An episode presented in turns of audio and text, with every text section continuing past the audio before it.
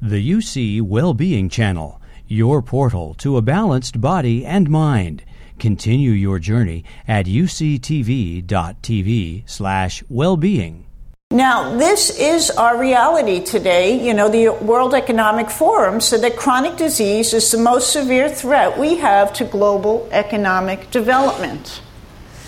And what people aren't talking about is this is not just obesity related to eating the wrong foods, right?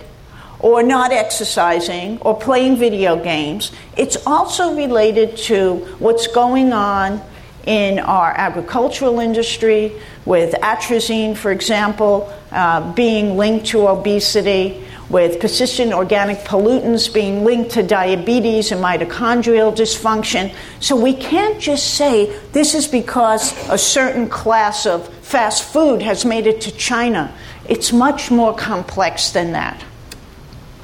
Now, I know everyone's into the big debate about the politics and you know all of these red states are not republican states right? Some some of them might be but for the sake of the map and the map hasn't changed very much the red states have greater than 25% of the population meeting the definition of obesity.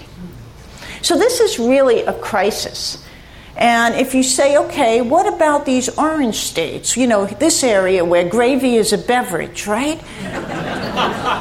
but where more atrazine is also used, right, in the agricultural industry, has greater than 30% of the population as obese. And then you have Colorado, who still continues to look pretty good, um, but now with their new uh, munchies and everything, we'll have to we'll have to see how Colorado pans out.